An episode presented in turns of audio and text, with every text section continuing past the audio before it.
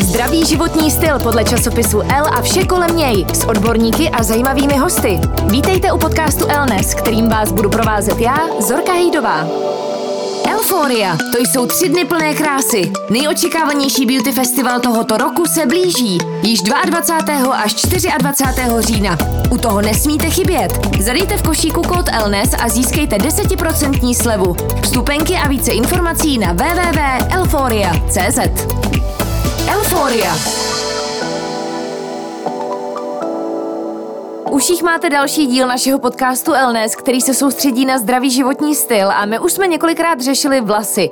Vlasy jsou velmi široké téma, velmi široký pojem. Často jsme se bavili o tom, jak pečovat právě o ty vlasy, aby byly krásné, zdravé, ale dneska se na ně zaměříme z úplně jiného úhlu pohledu. Ostatně, možná ani nevíte, co to je trichologie a právě tenhle pojem si hnedka v úvodu našeho podcastu vysvětlíme. Naším dalším hostem v podcastu Elnes je totiž tricholožka Monika Riáčková z Clinical Hair and Health. Dobrý den, Moniko, já vás zdravím. Dobrý den, Zarko. Jak se máte dneska? Ale náročný pondělí, ale bude to dobrý, už se na vás těším. Já jsem avizovala, že naším tématem v podcastu Elnes bude trichologie. Ehm, možná spousta posluchačů a posluchaček vůbec netuší, co ten pojem znamená. Pojďte nás trošku zasvětit do svého oboru a co to vlastně je. Trichologie je vlastně pod obor dermatologie, ale ta pokožka je strašně velká. Ta trichologie řeší pouze tu vlasovou pokožku, která má svá úskalí a my pomáháme právě kožním lékařům té hygieně, aby je potom ti lidé nemuseli navštěvovat, protože tou správnou hygienou ty pokožky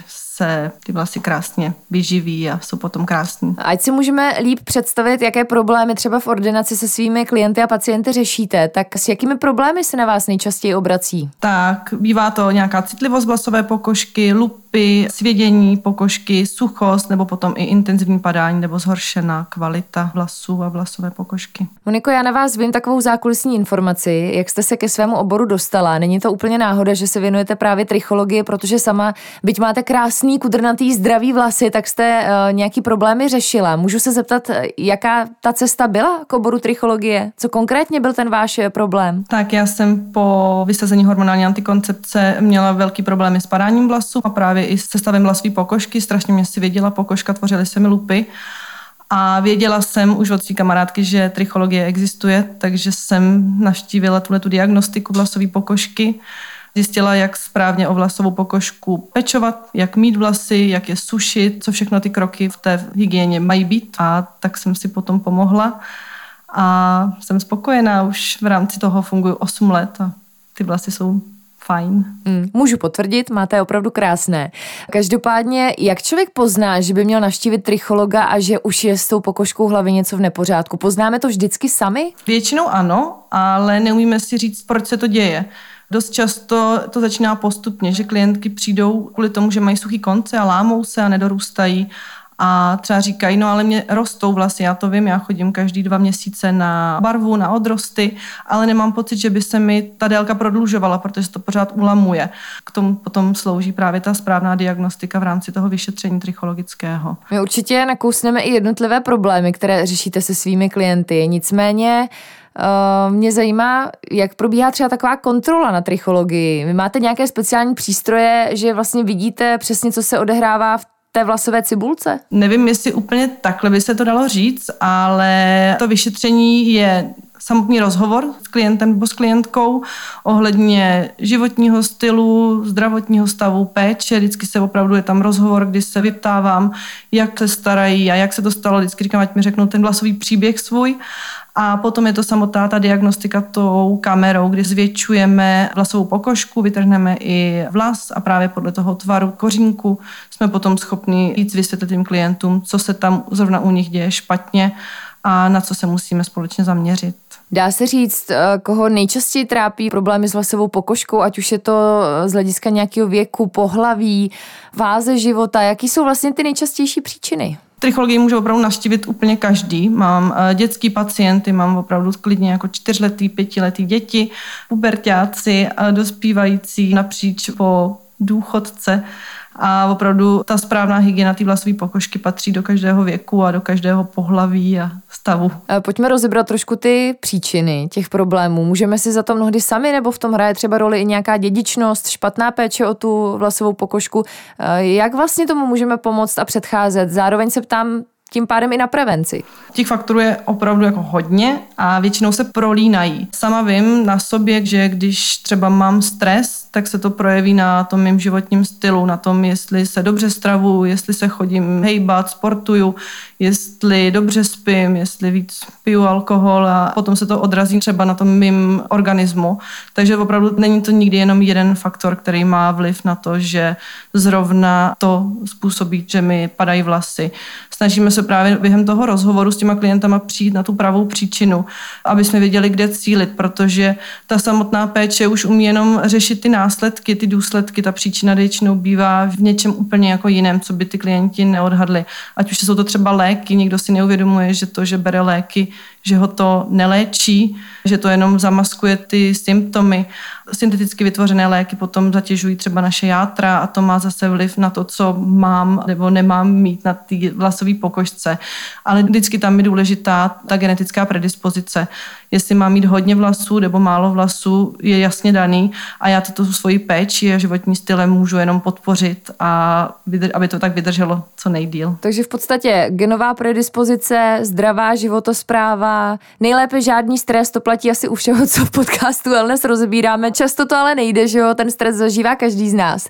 Nicméně, kdybyste měla vybrat opravdu tu nejčastější příčinu, nebo je to, je to teda balíček vždycky u toho klienta? Bývá to balíček, ale já se teď v rámci té hygieny opravdu snažím s klientama projít i ty jednotlivé kroky, jak si mít vlasy. Spoustu lidí si neumí mít vlasy a zapomíná na to, že se mi je i vlasová pokožka. Takže stejně tak, jako se teď propaguje double cleansing pleti, tak já se snažím opravdu propagovat i eh, tohleto pořádný mytí té vlasové pokožky a toho skalpu, že si nemejeme jenom vlasy. To je teď mým takovým cílem.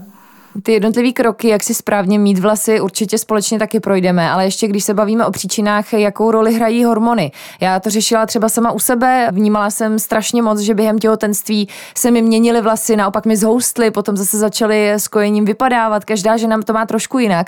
Jak velký vliv má třeba právě i hormonální antikoncepce, která s tím souvisí, nebo hormony jako takový? Předpokládám, že to je otázka hlavně na nás ženy, že u mužů to takhle úplně nefunguje. Tak, eh, u mužů je to jasně daný, tam když to řeknu ve stručnosti, tak tam je daná genetická predispozice a pokud prostě chlap zdědí citlivost na androgeny, tak prostě plešatý bude a nejde s tím úplně jako nic dělat a tím řešením potom transplantace a ta péče nemá takový vliv. U nás u žen je to takový náročný, my v, v rámci toho svého života máme opravdu několik hormonálních výkyvů, které eh, mají vliv ať už na to, jak vypadáme, nebo jakým stavu jsou ty vlasy. Určitě to je dospívání a puberta, pak to jsou uh, těhotenství, kojení, který teď jste řešila vy sama, pak to jsou zase menopauzy a opravdu jako tyhle ty vlny nahoru, dolů, nerovnováha těch hormonů v našem těle. Určitě ovlivní to, jestli ty vlasy rostou a dorůstají. Nemyslím si, že mají na, uh, úplně vliv, mají vliv určitě na vlasovou pokožku, v pubertě se prostě víc mastí a víc nám to podporuje tu tvorbu uh, mazových žlaz, ale potom to může mít spíš i ten vliv na to řídnutí a slábnutí těch vlasů, že se tam zpomaluje ten metabolismus toho růstu vlasů a je to takový lump hormony, protože my to dlouhou dobu nevidíme. My si myslíme, že to bude dobrý, nebo že to je jenom tak jako dočasný, ale ty změny v rámci toho řídnutí vlasů můžou být potom nenávratný, takže určitě chodit na preventivní vyšetření, ať už gynekologický, třeba endokrinologický určitě doporučuji svým klientkám a hlídat se. Ono hormony my v tom těle, pokud nejsme opravdu nemocní, tak to tělo je velice chytrý a pokud mu dávám v rámci stravy všechno, co potřebuje, tak ono je schopný si ty hormony tvořit samo v tom správném poměru, aby to všechno fungovalo tak, jak má. Ale pokud nemám dobrou životosprávu, mám tam třeba ten disbalans, tak uh, ty problémy můžou být opravdu velký a nenávratný. Takže prevence nejen trichologická, ale i v rámci hormonů. Ať už je příčina jakákoliv, dokážete vy jako tricholožka pomoci každému klientovi, který přijde do ordinace? Ne. Já se snažím, ale neumím všechno. Umím pomoct s nastavením té hygieny, umím pomoct zastavit padání, ale pokud eh, jsou to dlouhodobé problémy eh, v rámci třeba řídnutí vlasu, tak určitě neumím pomoct tak, že bych každému řekla, jo, tady si koupíte šampon a začnete si pořádně dávat kondicionér a všechno bude hezký.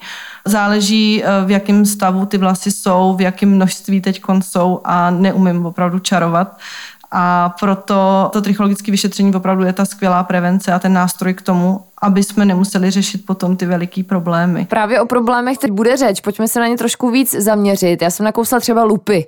Lupy zná každý z nás, možná ne každý je měl, díky bohu, ale známe je z těch populárních reklam na různé šampony na lupy a je to téma, který si myslím, že každý ví, jak si představit lupy. Jak se třeba liší a co to vlastně jsou lupy a jak se liší od seborej, to je taky docela známý téma. Musíme si nejdřív říct, že lupy nejsou typ pleti. Eh, je to něco jako když mám nějakou typ pokožky a mám na ní akné, tak stejně tak je to i s těma lupama. To je ten akutní stav, který není normální, není zdravý a dává nám najevo, že se něco děje v tom našem těle. Eh, lupy si můžu způsobit sama tím, že používám nevhodnou péči, nebo i klidně vhodnou péči, ale špatně ji používám.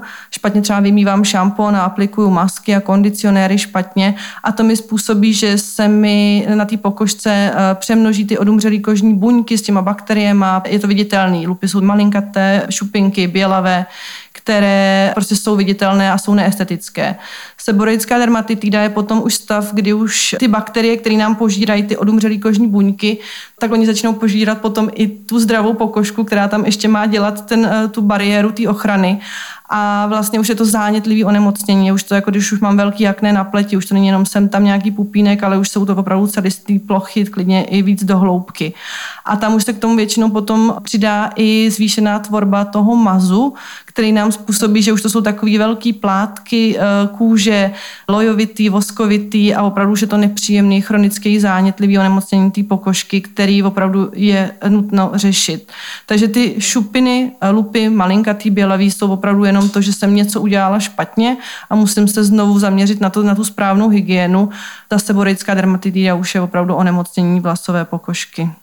Tak se Boreu známe třeba i u malých miminek, u těch dospěláků je to něco horší, si myslím. Každopádně funguje to tak, že na lupy stačí jenom právě ty šampony, které vydáme v reklamách a Seborea je s léčbou trošku komplikovanější, nebo jak ta léčba probíhá u těchto dvou problémů? Já si myslím, že to tak jednoduchý není a že opravdu je důležitá ta správná diagnostika protože já sama jsem si třeba na pleti udělala to ošklivý akné sama taky tou nevhodnou kosmetikou, že jsem opravdu tak strašně peelingovala a tak strašně chtěla mít všechno hladký na té kůži, na té pleti, že jsem si opravdu zadělala na to, že ta kůže už byla v zápalu, červená, rudá, ošklivá a stejně tak s tím chodí i ty moji klienti.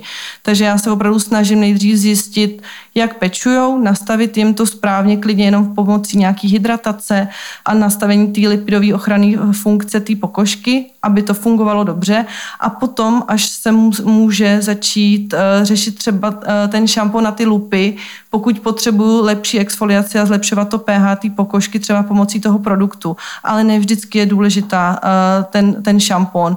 A ten z té drogerie si myslím, že bych nepoužívala vůbec, protože to je opravdu dost často šampon na lupy, si myslím, že není úplně vždycky vhodná volba. Potřebujeme vědět, jak to používat, aby jsme to zase nepřehnali právě třeba s tou exfoliací té kůže.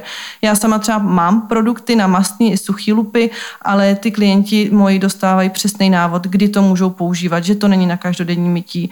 A chce to opravdu vědět, jako když dostáváte od své kosmetičky ten protokol, jak pečovat, kolikrát v týdnu můžete dávat masku, tak stejně tak je to i s tou hygienou té vlasové pokožky, aby tam nedošlo k nějakému podráždění a přehnaný péči, která taky není vždycky vhodná. Když už jsme to téma nakousli, myslím tím téma produktů, předpokládám, že když přijdu k vám do ordinace, tak mi poradíte, co mám používat, ale jak obecně vybírat vlastně ty produkty, abychom té vlasové pokožce neuškodili, taky každá asi vyžaduje trošku jiný produkt, tak čím se vlastně řídit při tom výběru? Tak určitě typem pokožky, jestli je normální, jestli je suší nebo jestli je mastná. Potom určitě tím stavem té vlasové délky, jestli je přírodní vlas, jestli je kudrnatý nebo rovný, nebo jestli je barvený a podle toho tam dodávat ten poměr té hydratace proteinu, aby to opravdu tolik nezatížilo. A ne každý může používat to, co sedí třeba jeho kamarádce sama mám takový jako přirovnání i v rámci pleti, že prostě když si dám já na svoji 30 letou eh, pleť eh, krém mojí mámy 55+, plus, tak mi to ucpe pory, protože ta ideálně používá indulonu, nemá žádný problém, ale mě to prostě tý, eh, tomu mýmu stavu té pleti to vyhovovat nebude. Takže určitě ten výběr šampónu podle lahvičky a podle reklamy a podle influencerky není vždycky vhodný a je dobrý se opravdu zamyslet. Buď s tím pomůže tricholožka, anebo opravdu číst a přemýšlet nad tím, co si na tu vlasovou pokožku dám a jestli to používám správně. Jak se stavíte ke stoprocentně přírodním a různým těm organickým značkám kosmetiky? Máte s tím nějakou zkušenost? Nemám sama zkušenost s vlasovou kosmetikou, ale nemyslím si, že to musí být vždycky špatný ale musí to být kvalitně vyrobený produkt. Organická kosmetika je podle mě super věc, když k tomu někdo tíhne. Já třeba takový typ nejsem. Eh, já si myslím, že ve městě trošku chemie do té kůže, do té vlasové pokožky prostě potřebujeme, aby se to pořádně umylo a bylo to funkční, ale nemyslím si, že to je špatný, ale je to potom taky drahá záležitost a potřebuje se tam správně nastavit ta péče a určitě doporučuji být striktně buď na té konvenční uh, kosmetice, anebo na té přírodní a nemíchat to dohromady, aby to opravdu mělo tu funkčnost a nešlo to třeba proti sobě. Moniko, jak by měla vypadat ta naše každodenní rutina nebo rutina mytí vlasů? Pojďme to vzít možná krok za krokem a to, co vlastně děláme nejčastěji špatně. Když si jdu mít vlasy, tak si je pořádně namočím, pořádně propláchnu jak pokožku, tak vlasy vodou potom vzít šampon a uvědomit si, že vždycky meju vlasovou pokožku, že tam se nám nejvíc mastí ta kůže. Takže bříška na prstu udělat pořádnou masáž té pokožky, klidně ho tam nechat chvilinku působit, dělat tam takový ten protipohyb těch prstů kolem proti sobě, aby, jako když si třeba čistím pleť, ať se to z těch kožních porů, z těch dělíčků pořádně dostane spláchnout, umej to potom na podruhý. Jakmile eh, ta kůže je opravdu mastnější, používám stylingové produkty, určitě mít na dvakrát. Vždycky použít kondicionér do celé vlasové délky, do těch dvou třetin, které, které jsou nejzatíženější, tak použít eh, větší množství a vždycky rozčesat to česání je strašně důležitý, nebát se toho, že díky tomu nám vlasy padají kvůli kondicionéru, to jsou takové jako fámy, které nejsou pravdivý, ale tím uvolněním té pokožky se nám uvolní ty vlasy z těch vlasových folikulů a tím eh, kondicionérem a tím česáním potom dostanu ven ty vypadlé vlasy a tím pádem se mi potom nebudou cuchat a budou hladký a nebudou tam žádný zbytky.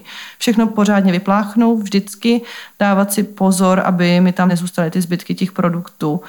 Potom vysušit ručníkem a vždycky foukat. Já jsem velký zastánce stylingu a pečujících produktů jako leave-inu, aby opravdu eh, do toho vlasu se dostávala ta hydratace a ten protein a eh, ten vlas byl schopen růst hezký, pevný do délky. Takže předpokládám i takové ty produkty, co chrání vlas před teplem, když žehlíme, fénujeme, foukáme a tak, to je taky správně. Je to správně, ale vždycky se vrátím k tomu, že je dobrý to mít nastavený dobře.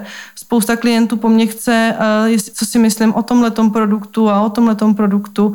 A ono je taky asi důležitý ty produkty nestřídat, předpokládám. Je to dobrý, je prostě v každý roční období a v tom akutním stavu té pokožky se jako, uh, používat a vydržet u toho jednoho.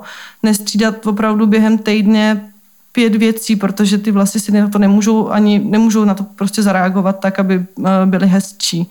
Takže opravdu být trpělivý a používat ideálně prostě jednu značku, anebo potom jsou takové ty doplňkové věci, které můžu třeba do toho zakomponovat i z jiných řady, ale mít to daný, aby to mělo logiku a funkčnost potom správnou ty produkty. Ještě hraje roli při mytí vlasů třeba teplá versus studená voda, případně co je lepší? Zlatý střed, vlažná, teplejší Určitě nevařící, protože ta má tendenci potom třeba ta pokožka víc produkovat ten mas nebo eh, prohlubovat ten zánět té pokožky, takže to bych určitě nedoporučovala.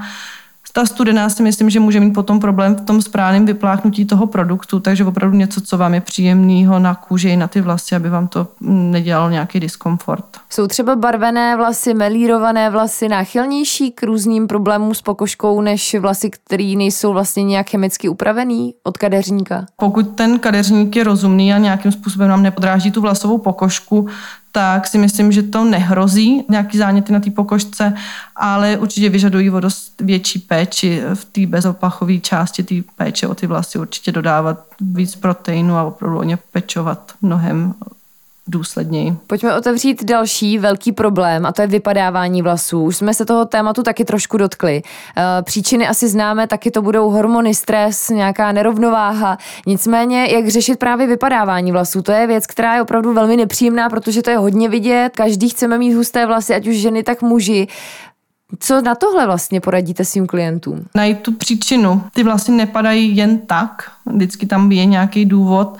Těch důvodů může být opravdu více, ale řešit to potom komplexně skrz stravu, skrz třeba potravinové doplňky a skrz speciální péči. Šampon na padání vlasů neexistuje. Šampon je jenom o toho, aby umyl ty nečistoty a dodal třeba nějaké látky na prokrvení té vlasové pokožky, ale určitě neumí zastavit padání. Od toho jsou potom vlasové vody, speciální séra, která se vtírají do té pokožky a díky tomu svýmu složení umějí pomoct vyživit ty vlasové kořínky, aby se to stabilizovalo, to padání a následně rychle začaly růst ty nové vlasy ale určitě tam najít tu příčinu. Rozdíl třeba mezi padáním a řídnutím vlasům, to je taky velká věc, kterou řeším s klientama. Dost často chodí chlapy, že jim padají vlasy, nakonec se ale dozvíme, že jim řídnou a je to právě třeba ta androgenetická alopecie.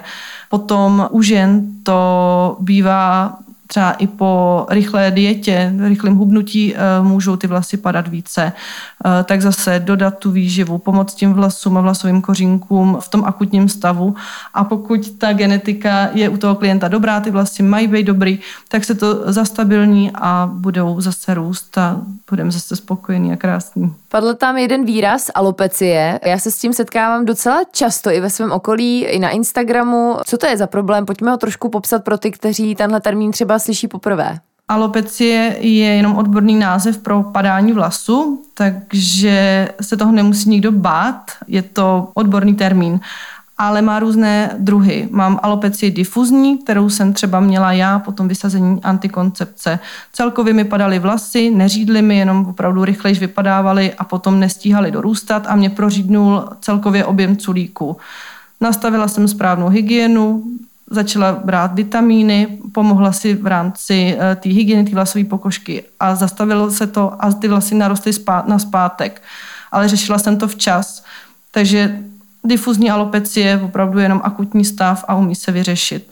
Pak mám alopecii, která může být daná hormonálně, geneticky, což je ta androgenetická alopecie, což je řídnutí vlasů u mužů a u žen, což už je víceméně aging vlasu.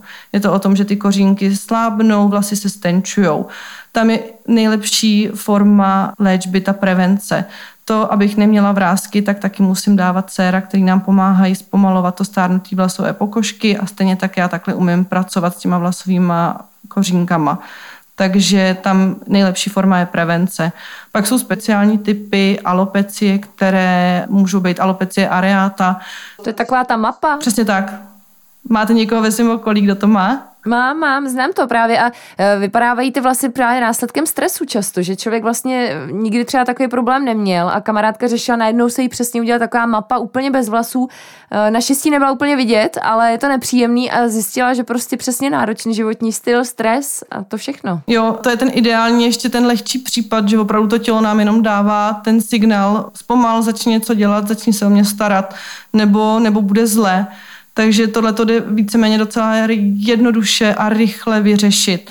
Pak to může být ale daný autoimunitním onemocněním, což je potom důležitý opravdu řešit ať už eh, s lékařem a nebo opravdu s přísným, eh, přísným protizánětlivým nastavením toho organismu a to je spíš, tam už jako já pomáhám spíš jako tricholožka jenom v té správné hygieně té vlasové pokožky a podpoře těch vlasových folikulů, ale určitě doporučuji vždycky to řešit i s lékařem po té zdravotní stránce. Moniko, jaké jsou aktuálně možnosti uh, řešení nedostatku vlasů, ať už je to u žen, u mužů, když už řešíme opravdu třeba pleš, jako takovou nebo nějaký výraznější problém, tak co třeba transplantace vlasů nebo jaký jsou možnosti v současné moderní době? Tak u mužů je to jednoznačně transplantace vlasů, pokud je dobrá dárcovská oblast, tak se jenom ty krásné kořínky eh, přesunou tam, kde nám vlasy chybí, třeba do oblasti koutů nebo kolečka a to funguje perfektně, to je skvělý, za to jsem strašně ráda, že já můžu tohleto doporučit tím svým klientům, protože to je to skvělé řešení. U žen je to ne vždy vhodný eh, řešit transplantací vlasů, ale řešíme to většinou potom pomocí příčesů anebo doplnění vlasů třeba i vlastníma páskama, aby se třeba zahustil ten objem, pokud nám neřídne jenom ta pěšinka nahoře. Docela trendy je teď i mikropigmentace, stejně tak jako si doplňuju ten objem obočí, tak se takhle doplňují i ty pěšinky, pokud je tam dobrý odstín vlasů. Takže těch možností je vždycky spousta ale ideální je do toho nedojít a navštívit trichologa dřív, než eh, se na takovýhle velký řešení dostávat. Přesto ale jsou typy mužů, kterým prostě vlasy třeba fakt nerostou a mají plešku celý život. Dá se tohle nějak řešit, kromě té transplantace, nebo je to jediná možnost? Je to jediná možnost, ta transplantace, ale ne každý je opravdu hodný. Pokud má muž už třeba ve 20, v 25 jako ohromnou pleš přes celé to temeno a zasahuje to i do té oblasti mezi ušima, do těch vlasů, tak opravdu povoholit. Ještě mě zajímá taky, jak se pohybují cenově podobné procedury, kolik třeba stojí transplantace vlasů. Těch metod na trhu je spousty. My sami na klinice máme robotickou transplantaci vlasů a tam ty ceny jsou vyšší, ale v porovnání opravdu s tou kvalitou toho odběru a velikostí, eh, kolik se třeba transplantuje na jeden zákrok štěpu, tak se to nedá s tou ruční metodou porovnat, ale ty ceny eh, záleží kouty můžou stát kolem 60-70 tisíc, ty velký potom eh, prořídlý temena můžou být ty zákroky třeba i kolem 150-200 tisíc, záleží. I na to jsou dobré eh, konzultace, aby eh, klient věděl, jaký jsou ty možnosti. Když mi přijde na trichologické vyšetření muž a nemá lupy, tak většinou z toho bývá i konzultace na transplantaci, aby opravdu věděli, že všechny zázrační šampóny proti řídnutí vlasů opravdu nemají efekt a tím řešením je potom eh, ta transplantace, takže i tím letím nelžu a říkám tím klientům, jak postupovat ideálně. Moniko, žijeme v moderní době, všechno se strašně rychle posouvá. Stejně tak, jako se vyvíjí estetická medicína, kterým směrem se ubírá trichologie a pozorujete třeba v téhle oblasti nějaký trendy? Trendy jsou takový, že pořád více a víc kosmetiky mi přijde na trhu. Nemyslím si, že to je správně. Myslím si, že ty trendy nejsou nutný v tomhle. Ta kůže stárne, ty vlasy stárnou úplně stejně pořád a není potřeba zkoušet další a další produkty. Je dobrý opravdu mít nastavenou správně tu hygienu a tím pádem všechno bude fungovat v rámci té genetiky.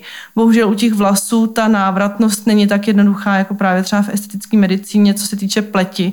Tam, eh, i když usnu na vavřínech a nestarám se, tak potom můžu skrz nějaký zákrok zase mít vrázky menší nebo zmizí úplně. Ale ty vlasy opravdu, pokud nám prořídnou, tak nám nic jiného než příčes anebo paruka prostě nepomůže. Takže prevence. A to je moje poslední otázka. Hezky jste mi nahodila to slovo prevence, protože mě je jasný, že k vám chodí lidi nejčastěji, až když řeší už nějaký problém, který je trápí. Nicméně, myslíte, že stejně tak, jako chodíme preventivně k zubaři nebo ke svýmu praktickému lékaři, že bychom měli chodit preventivně i na trichologii, přesto, že neřešíme žádný problém? Určitě ano. Fakt je to skvělý, protože potom nebudu plakat, že mi nerostou vlasy nebo prožídla pěšinka. Opravdu ta prevence je strašně důležitá.